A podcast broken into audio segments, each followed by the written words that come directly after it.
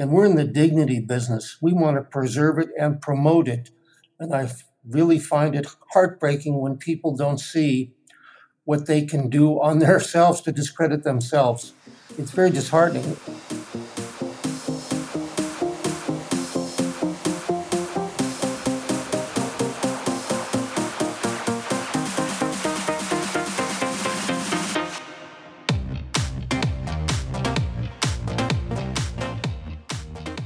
Listening to the Maximum Enthusiasm Podcast, the exploration of life fully optimized with Megan Hottman.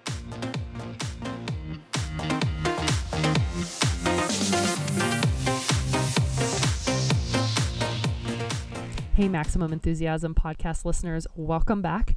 Today's episode is brought to you by Champion System Custom Cycling, Running, and Triathlon Apparel. Their website is champ-sys.com, C H A M P S Y S.com.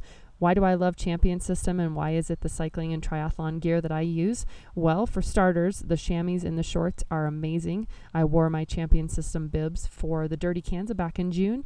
That's right, 206 miles and about 16 hours in the saddle, and I didn't have a single issue.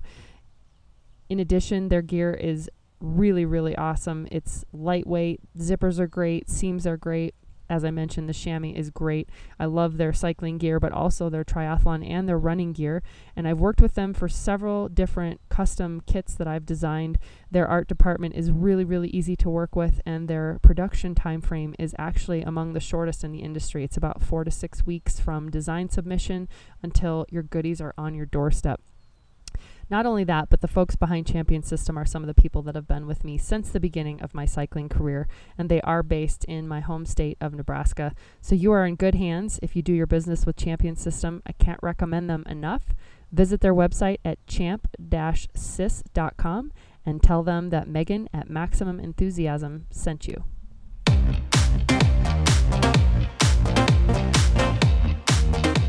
Hey, listeners, today we don't beat around the bush at all. We get straight to the topic of what happens if you are in the unfortunate situation of being the plaintiff in a personal injury action, which means you've been hurt as a result of someone else's negligence, and you start posting on social media. Um, this can be a pretty uncomfortable topic to explore because most people think that you know, being on the receiving end of someone's negligence and receiving injuries or damages or losses is, is bad enough, but then to learn that you actually have to go dark on social media is sort of insult to injury. But my good friend and mentor Rich and I talk about the ways that social media is being used by the insurance companies and the insurance defense attorneys to really, really you know, diminish, if not completely eliminate recovery for very deserving plaintiffs and we talk about the way that these things are showing up in trial. We also go beyond just the social media topic and we talk about the practice of law. And Rich and I have very common and, and very similar approaches to the practice of law in terms of the types of clients that we take, the way that we represent our clients, the way that we do our job, sort of with taking the high road in mind, always being you know top of mind and top priority, and and being authentic and being um, you know lawyers of integrity and having our word mean something, and also along those lines, choosing clients and cases where the clients have integrity and the claims have integrity, and and then doing anything and everything we possibly can in, in within our power to get those clients who are very deserving of a good recovery an outstanding result. So we just talk about a few of these topics, and some of you may learn a thing or two about what it means to be in the lawyer's head and to hear some of the things that keep us up at night or wake us up in the middle of the night in my case. Um, I, I know that Rich is the same that I am in that we really truly invest 100% of ourselves in our cases and for our clients. And I wouldn't want it any other way. And frankly, the way I see it, if the roles were reversed, that's the type of attorney and representation that I would want if I were injured or if one of my friends or family members were injured. So, you know, he and I are all in for sure. And um, there's no question that that does come with a price with respect to us personally as human beings. But I don't know that he and I could really practice law any other way. So, here a little bit of our, our banter and our discussion here from Rich, who worked for the defense bar for years and years and years before he switched to representing plaintiffs. And I suspect you'll learn a thing or two here And hopefully, you never need a personal injury lawyer. Hopefully, you never are involved in an incident that would warrant one. But if you are, or if a friend or family member ever does need one, hopefully, you'll learn a thing or two here about staying off of social media, setting appropriate expectations, and also what it means and looks like if you end up going to trial.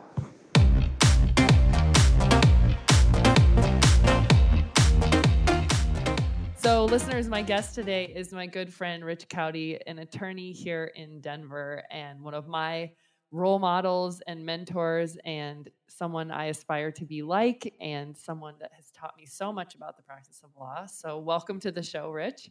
Good morning, and I really don't think I'm what you call a mentor or role model because you haven't seen me in a Speedo. so, for our listeners, want you'll- to.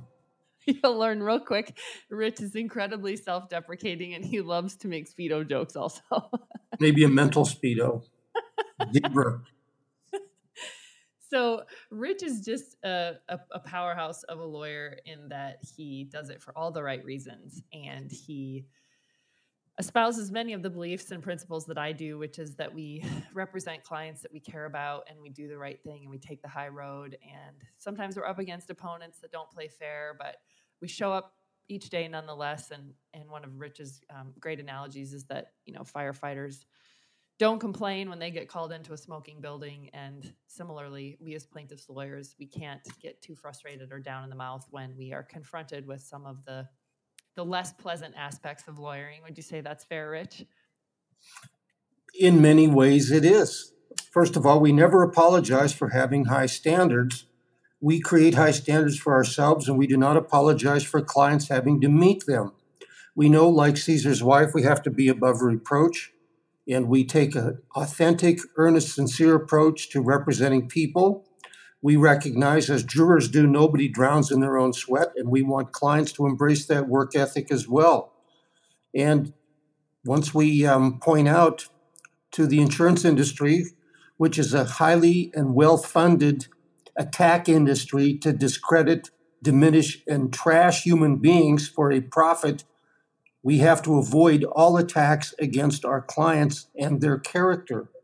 So if we have the high standards that we set for ourselves and we ask the clients to meet those as well, then it's not a circular firing squad, but it's a unified approach. Mm. I like that. I like that analogy. Yeah. And you know, it's one of those things that no one teaches us in law school, right, Rich? Which is you learn how to do the cases to a certain extent in law school, but no one teaches you about managing clients and expectations and behavior and things that they do intentionally or unintentionally that actually can undermine their case. Um, And Mhm. you and I go round and round about this sometimes where we work our tails off and we wake up in the middle of the night and we're stressing and we're s- blood, sweat, and tears. And then suddenly we turn around and, and a client has done something that um, has completely sabotaged their own case. And in fact, that's going to be the focus of today's podcast is this really emerging area of, of the danger zone in our clients' cases, which is social media. And Yep, we've seen the clients sabotage themselves and torpedo their own case despite it. And it's literally cost hundreds of thousands of dollars to clients who wittingly or unwittingly, through themselves or their families, overpost information on things like social media that the insurance industry just grins at because they get secret and undetectable surveillance on our clients without us ever knowing about it. Right.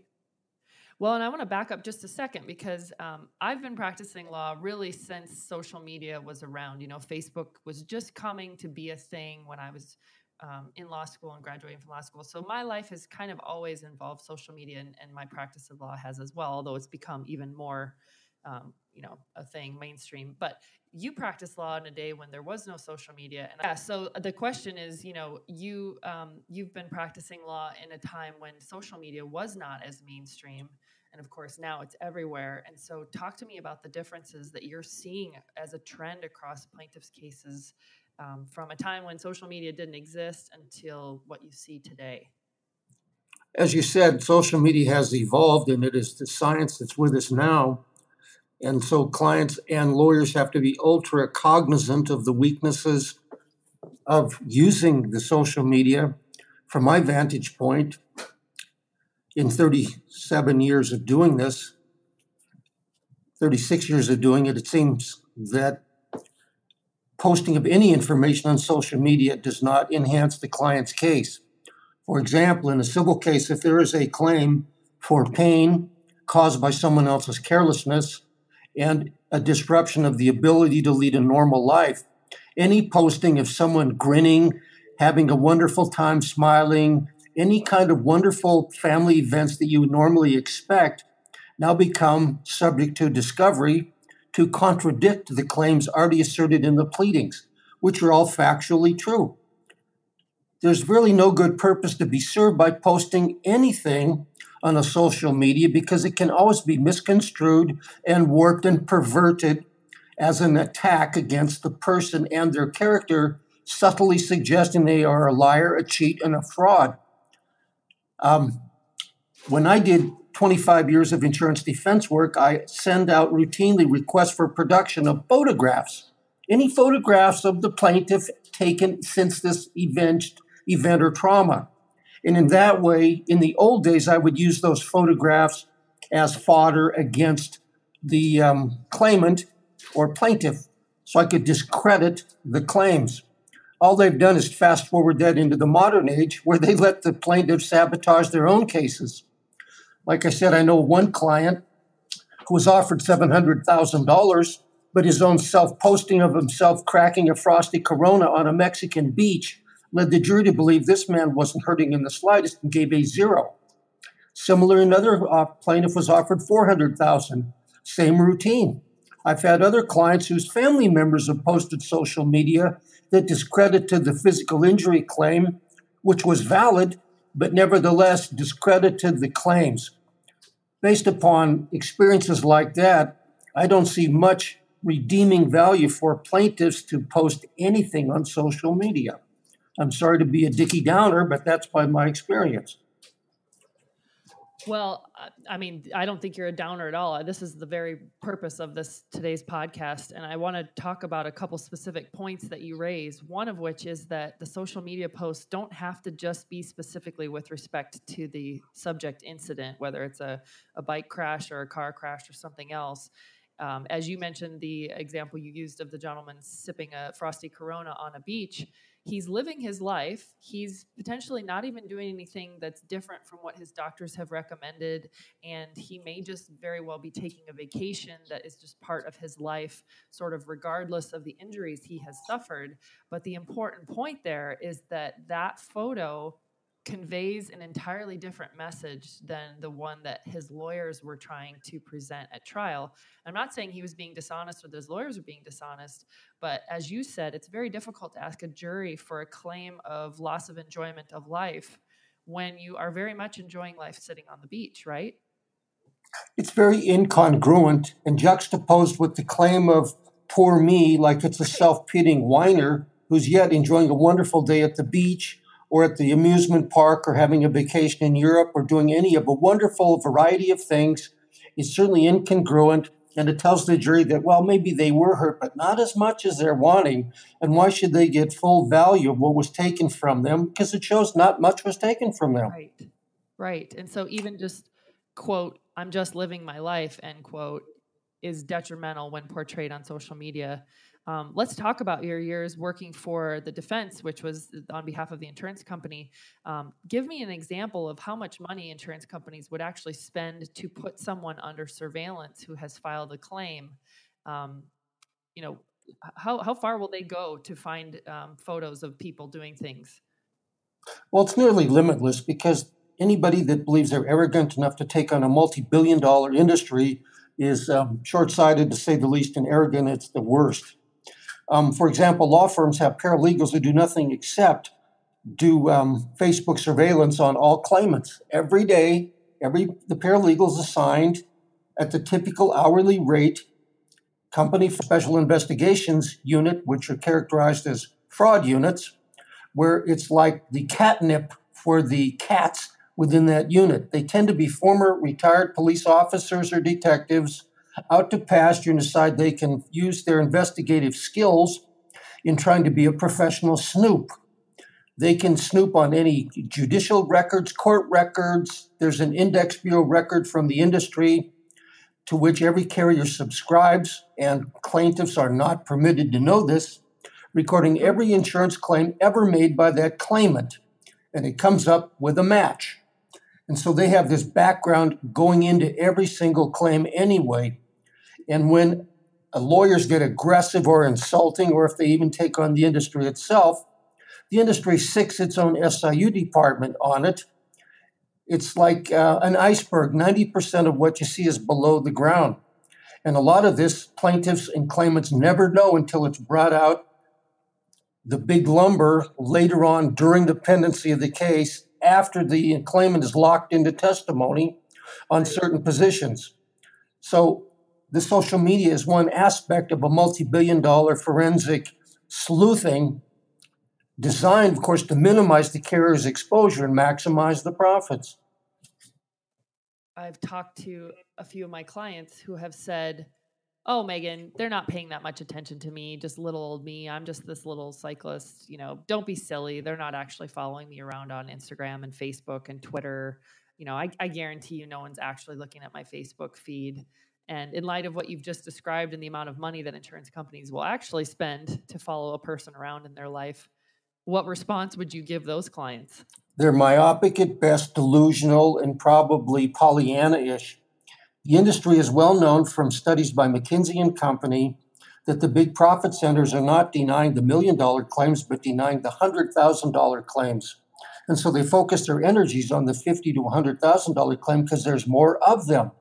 So they focus their energy to make one or two examples out there as a signal to the plaintiffs industry and claimants people that yes, we're watching you. We're like Big Brother, and we don't want you to know when we're not.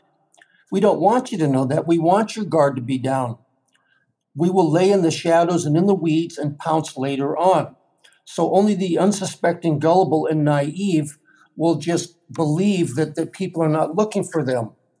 People will say, geez, I saw that bubble van in my neighborhood. I don't want what's going on here. I've had people go out there and accost the surveillance people in their video cameras, take down license plates, call them in, and they have to be vigilant about it. I know some law insurance companies like Allstate do surveillance on the lawyers, and I've been a victim of that myself. Much to the consternation of the sleuth, which found out I'm the most boring human being, from the law office to the gym to the home, to the law office to the gym to the home, things like that.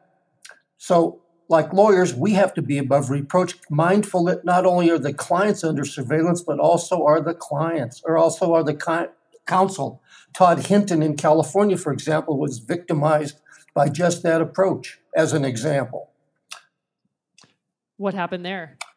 Naturally, Todd was taking on State Farm, and State Farm turned around and did major surveillance on Todd and tried to make him the focus, which turns out to disqualify Todd from representing his clients in that particular case.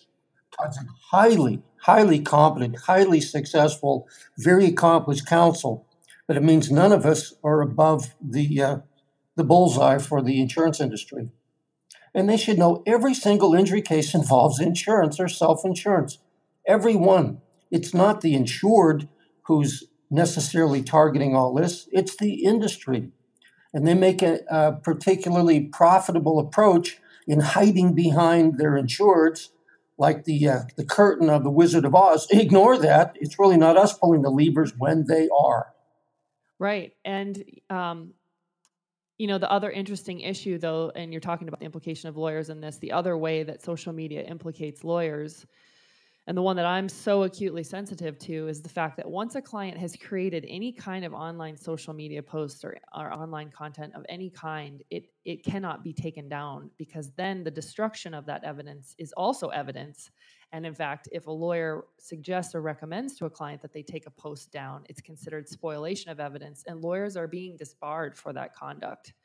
And I am absolutely terrified by that, which is why I'm so over the top with my instructions to clients that once you've created something, it must exist for all time. Well, like the great philosopher John Wayne said, you know, life is hard and it's harder when you're stupid. And what you're telling the clients is, let's not be stupid out here let's be mindful and cautious about what we're doing. Is there a need to do this posting? Is this an ethical issue? It well could be for counsel. And I know under the fraud statutes, like in Colorado, for example, lawyers, even in third party context, that write this glowing letter demanding this money from the carriers and overstating the case, they might convert that into becoming a target themselves. So that if the claim is overstated or falsely represents what's in the records, then the carrier can turn around and accuse the lawyer as well as the claimant of fraud and reframe the issue precisely to be well, who's lying here, the lawyer or the client? And that's not a wonderful place to be. State Farm has done that, for example, and I've had to step into cases and defend the attorney being accused of fraud. So it's kind of perilous uh, country out there unless you're really watchful and mindful of what you're doing and not doing. Right, and you know the takeaway message is obviously just always be, be truthful. Um, you know, and that's clear and that's obvious, um, and you know evident. But that's the problem with social media is that someone can be being truthful and obvious and honest, and yet the fact that they are posting something that they believe is innocuous is going to cost them their entire case, not just zeros on the end of their case. It's going to cost them an entire case. Well, and they might end up paying for it. So it's like the law of holes. When you're in a hole, stop digging. And the industry is only too grateful to send you two and three shovels if you see an overeager client over posting and oversharing. So, what advice? Well, let me ask you this question first. Um, because you've been practicing law since the time before social media was so pervasive, what do you think drives people to post these things, even knowing the dangers that we explain to them? I'm afraid I don't have the competence to answer that. I, I don't know why people feel this need to proclaim to the world, um, look what I've been doing, look where I am. If there could be one thing, it would be let's promote subtlety and civility. I mean, is there a need to do this? And what need is being met by the posting of this exuberant information? Why does it need to be broadcast to the world at large? Even if you put it on a private setting, that can be, code can be broken. Judges will order discovery of that information if it's generally leading to discovery of admissible evidence and even identification of family and friends who may testify adversely to the interests of the uh, of the claimant, of the person who's hurt by, through no fault of their own. I don't understand what would motivate that. I've had clients complain and grumble to me, but I need to get the word out. And the question is, well, well why? And that's what sits in the air now. Well, why? Right. Yeah, I think there's a societal psychological component that you know you and I both don't have um, expertise in, but I do think it's very interesting and and um, it's curious and I think you just raised a good point that I want to go back to, Rich, which is that just because you've marked your Facebook or Twitter, Instagram feed private, 99% of the time you are going to be ordered to produce those things in response to a discovery request from the other side. And i think that's really important for people to understand is anything online you really have almost no expectation of privacy. There's some case law that protects some of that but by and large there'll be a production requirement to prov- provide that information. So there's really no need to be the broadcaster. You don't need to be almost in the position of a flamenco dancer of applauding your own rear end by saying, Look what I have done. Is there a need to do this and what need is being fulfilled? And is there an alternative way of satisfying that need? You know, in a recent example I had with a client, um, I was we we've talked about social media because it was actually the second time I've represented him, and social media pretty much ruined his first case. So it was you know very fresh in both of our minds. He knew not to post anything with respect to the actual incident, but then I saw him posting other things just in his day to day life that I told him uh, one photo in, spe- in particular was going to be exhibit number one at trial because if I were on the other side, it's exactly how I would introduce him to the jury in such a way as to completely disenfranchise him from the jury and alienate him from the jury. And he's like, Well, I don't understand what the issue is with this particular post because it has nothing to do with the incident. I'm like, No, you don't understand. You've just given them a way of showing you in a very unfavorable light. And it's risky to post it. It's a risk benefit analysis. What's the benefit? And there's a higher risk, then why do it? And well, and I think you and I both agree there's virtually no upside and there's almost 100% downside to any post. Do you agree? Yes. Um, you mentioned the case with the corona on the beach. Are you aware of a few other cases or any any specific examples where um, a social media post has cost someone, whether at trial or in settlement or or anything like that? Well, certainly there's a few of those. Um, one client uh, where there's a video of her rolling down a hill, yet claiming she has a back injury, or another young man who claimed he had a back injury, yet he's got on his naked shoulders, you know, several young ladies on there with a big grin and tongue sticking out where they look like they're having a debauched time, which wouldn't go over well with some of the uh, the jurors. Or examples of um, the, the person claiming, "Oh, I can't walk. I'm so embarrassed. I'm so embarrassed by the burns on my calves." Yet there's photographs of him doing yet another 18 holes down the golf course with, you got it, his legs all uh, shown by the shorts. And so there's examples where it's totally inconsistent with what the claims and allegations are for which money is being sought. And for some reason, juries get really touchy about money for pain, but they don't get at all touchy about, you know, money for medical bills and other expenses.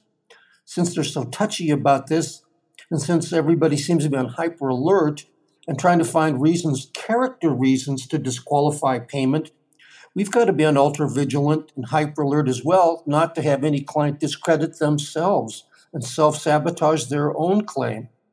Right. Well, and let's talk about the jury trend in general. I mean, I think a lot of our clients think when we walk into the courtroom, we're on equal playing field with defense counsel, these insurance defense lawyers, and just the insurance industry in general. But as of late here in Colorado, the statistics are what, 70 or 80% defense verdicts? Yeah, you've hit on a good button because because I've done you know a lot of defense trials as defense counsel retained by carriers, and I've noticed over the years that the juror sympathy goes right toward the defense because everyone sees themselves as a target and they look at the plaintiff as if they're auditioning for yet another TV lawyer commercial or the big toothy grin in front of their Mercedes they tout getting hundreds of thousands of dollars for doing nothing except, you know, maybe a grimace or a wince, which is total fabrication, total masquerading, and a total misrepresentation of what's going on. The runaway verdict is nothing but a myth. If you can find two or three runaway jury verdicts, even in our state in the last three years, I'd be astonished factually and statistically in rear end collisions, 68% of all verdicts, even of admitted liability, are flat out zero verdicts, meaning the juries don't give a squat for the medical case or for the pain perceived by others. So when I do defense work, people say, gee, what's a sore neck worth? And I'd say, whose neck? Yours or mine? Because I don't feel a nickel's worth of sympathy for your neck. And so what they do is simply depersonalize everybody and make it all about the rampant greed of the claimant and their lawyer and why verdicts are way down. I mean, verdicts, for example, are routine for giving less than the medical bills and a zero for pain. People are scratching their heads. Why can it be so low? Well, that's because in the 1980s, pre tort reform, all states circulated bumper stickers that said, Hit me, I need the money. And they kept on that national program. This is from the early 80s on right when Ron Reagan, who said Medicare would lead to the loss of individual freedom, that's why he opposed Medicare from its infancy. Well, now we fast forward. Yeah, here's the gentleman, and they promoted that throughout the, the country in the early 80s, of course, leading to tort reform, which is nothing more than a subsidy for the careless and uh, larcenous. They get a subsidy for being careless, and the victim is the one penalized step by statute. But anyway, that's what it started off to be. And now we have statistically probably four out of five verdicts coming in either what the defense offered or less, even on admitted liability cases, because the defense perverts causation medically to being legal causation. And I'm sorry for the departure down the hair splitting on causation. Legal causation means, but for this trauma, would you have had this issue? And medical causation takes in everything from the evolution of the birth of the person to their DNA to their developmental stages and anything else, because they all contribute somewhat. So medical causation is not the same as legal causation. And yet, time and time again, the defense counsel and their medical hatchet people who make millions of dollars prostituting their medical degrees to defeat a human being always say, oh, well, it's a medical causation and they would have needed this anyway or it's unrelated. That's why we've been seeing time after time the defense bar prevailing even on admitted liability by reframing the case as about someone's rampant greed as opposed to what necessarily was brought about by someone else's utter carelessness and negligence. And honestly, Rich, that's what I appreciate most about your time this morning. This was exactly the message I wanted us to explore and convey is that I think, speaking from my own personal experience, my clients have this notion that, well, my injuries are so obvious and the um, driver's uh, carelessness and negligence was so obvious. I don't understand why you won't just put me on the stand and I'll just talk about my injuries and how much my medical bills were. And then some of my friends and family can talk about my life and how it's impacted me. And then it's just going to be so obvious to the jury. Um, and for people who've never been in a jury or have never been in a courtroom or have never been in a trial, that is their belief. And of course, television shows, Law and Order, and similar things have have colored their view of these things. But the the reality, the story that you're telling, is is far more dire, and it's why I need clients to understand that not only do we come in with the odds against us, but then you've given them this free gift of social media. And let's not give them a gift. They already have too many presents under their Christmas tree as it is. Right. Right. Right. I think that's another thing that clients fail to acknowledge, or at least maybe they know it intellectually, but emotionally don't process it, which is that insurance companies have bottomless coffers and resources, endless resources. They don't care if they win or lose the trial. Um, the lawyer wants to win, of course, as a personal, um, you know, achievement, but the insurance company can absorb the loss. Whereas one of our clients who goes to trial in what they claim is an obvious case or obvious claims, if they lose, there's a chance that um, they not only get zero, but there's a chance that they may have to actually pay defense trial costs, right? That's the uh, the downside. The good news is we don't have the English system where the loser pays attorney's fees. We have the American system where the loser for now pays costs, and you only get attorney's fees if it's permitted by statute or a contract still the risk of loss is pretty heavy, and that's an influential factor in many cases and why most of them tend to resolve as opposed to being proceed recklessly and uh, carelessly. So, um, like in anything, like the game of pool, you know, pick your shots carefully. And as a lawyer, that comes down to, um, you know, not only case selection, but then also having these very real candid conversations with clients going into trial and um, and trying to convey these messages. And in your and my experience, the cases that we've tried together, quite frankly, at the end of the day, it came down to a client being courageous enough to let us take it to trial. Um, and of course, our, our advice and our suggestions were right there alongside them, saying we think that we can do a good job at trial. But at the end of the day, there are no guarantees at trial. No, and you and I have enjoyed very significant successes because of the behavior of heroic jurors, which is where the real praise belongs, and the heroic judges who let the juries hear the truthful evidence and not be perverted and warped by this uh, sideshow brought by the defense on illegitimate subjects. So we've been able to keep our evidence pretty focused on what the issues are, and the jurors heroically are focused on it as well for very um, decent outcomes for the clients because we've been mindful of what we're focusing on and they've been truly authentic in presenting exactly what their issues are. Which is a pretty powerful and amazing experience having stood next to you as a few of those verdicts have come in, and that is is quite a feeling. Um, I mean, there's very few things I think in life that compare to that moment when your client receives that justice and that jury verdict. Um, is that is that what's kept you in this industry so long, Rich? Is is that those victories? Well, yes, it's very complicated. A lot more than that. I mean, I've had the punch in the gut from losing a case and wondering what did I do wrong? What could I have done different? Why was I so aggressive with this nice watery I defended when he said it was all his fault? And then the next day came in and said, No, I've changed my mind only because my State Farm lawyer said I have to change my mind. It's things like that that made me wonder why do we keep persisting this? That's more of an ontological issue. I think every person, every lawyer needs to focus on what are the interior motivations. Why do we do what we do? I think it's a deeper sense of injustice, and we can't let this go on. If we don't stop it, who will? And knowing you now for several years, I know that you are as anti bully as anyone I've ever met. And so I suspect that that is a big part of what drives you. I've been on the other side of that. I've been rejected. It's very painful. It's very hurtful. It cuts you to your core, to your soul. It doesn't feel good to be spurned and rejected, be the last one picked, to everybody roll their eyes. Here you go again. Nobody likes being the butt of the joke. Nobody likes to be ridiculed and mocked, and I've been there. But we all are human beings and we all deserve decency and dignity. And we're in the dignity business. We want to preserve it and promote it.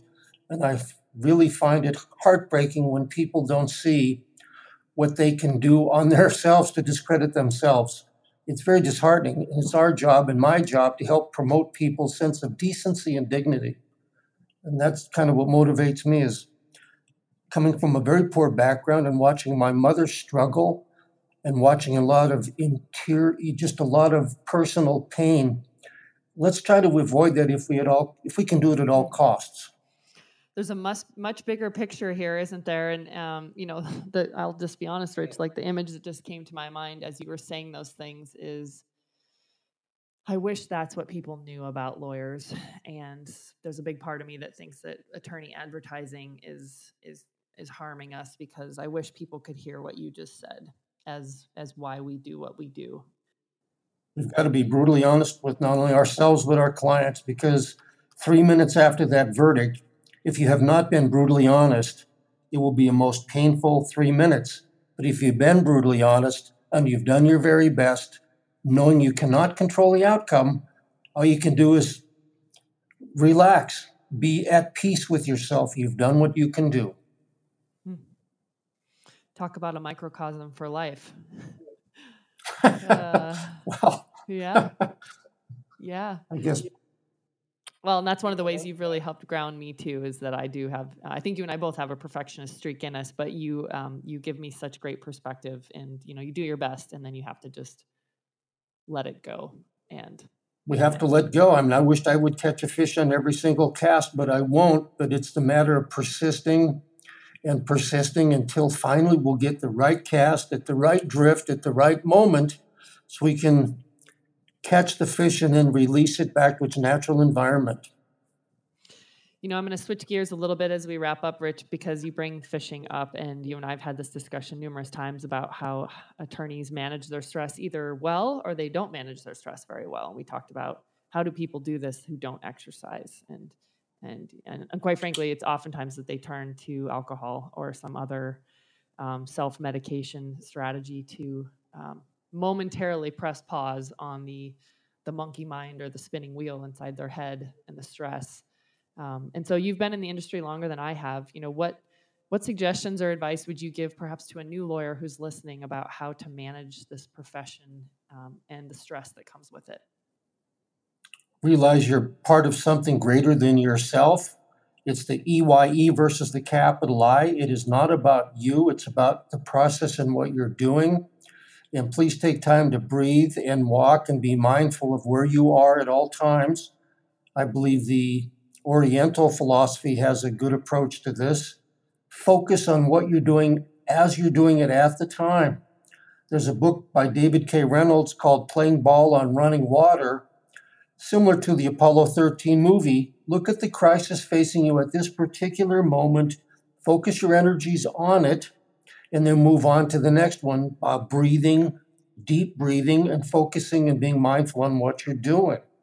Don't get involved with the need to indulge on narcotics, on alcohol, or something. Like we talked before, even Shakespeare 500 years ago said, Why let a thief into your mouth to steal your brains? Enjoy what you're doing now. It's almost Don Juan, you know, Carlos Castaneda's approach. Let's focus on what we're doing at the time, go to the next task one at a time, don't let a million thoughts bombard your brain at the same time and become overstimulated and relax. Appreciate who you are and what you're doing because not everybody's going to do and have the courage to do what you are doing for others and for yourself. So uh, appreciate yourself and esteem yourself for what you're doing for having the sheer raw naked guts to put up with the crap that's being put against you. Like we've talked about, um, we're firefighters. The last thing we can do is bitch about the smoke. Right. Oh, Rich, you're a man of so much wisdom and grounding and just perspective for me. I, you know, you've been in my life for 10 years. I'm just so thankful for your presence in my life. Um, I just can't say it enough. And I hope that other lawyers have someone like you in their lives that can really help them on those tough days because they happen. And it's really important to have someone kind of talk you off that ledge. Um, so, as we wrap up this morning, the one thing I like to close with is really the Stephen Covey begin with the end in mind concept, which is when you look ahead to the end of your days and to your funeral, or someone giving your eulogy, what what legacy do you hope that you leave, or what do you hope that they will remember you by? That someone's burdens have been lightened somewhat by what I've been able to do to help them. And if you know something about this that I don't, I'd sure like to know this. I wasn't thinking about my funeral for some time. But, you know, the old saying is I don't want to go screaming like everybody in my grandfather's car. I'd rather go peacefully in his sleep like he did, driving that car. But that's, you know, that's not a funny joke. But we look at legacies and everybody stands on everybody else's shoulders. We inherit this and pass it on. We all have many mentors, and I have a bunch of them so many, I'm not going to drop names here, but they're nationally accredited, highly brilliant people, and they've been most generous in sharing their knowledge and wisdom. All we can do is pass it on and move it on. And so collectively, we can make each other's journey through our struggle a little less painful. Well, you've certainly done that for me, Rich. So um, you've you've left an indelible impact on my lives and on the clients' lives that I've served by virtue of your help and uh, I know that you've touched a lot of other people too, and, and, certainly your clients that you've represented. So thank you for all that you do and who you are. And thanks mm. for having this really meaningful conversation with me this morning. I really appreciate it. All right. Well, thank you for those kind words.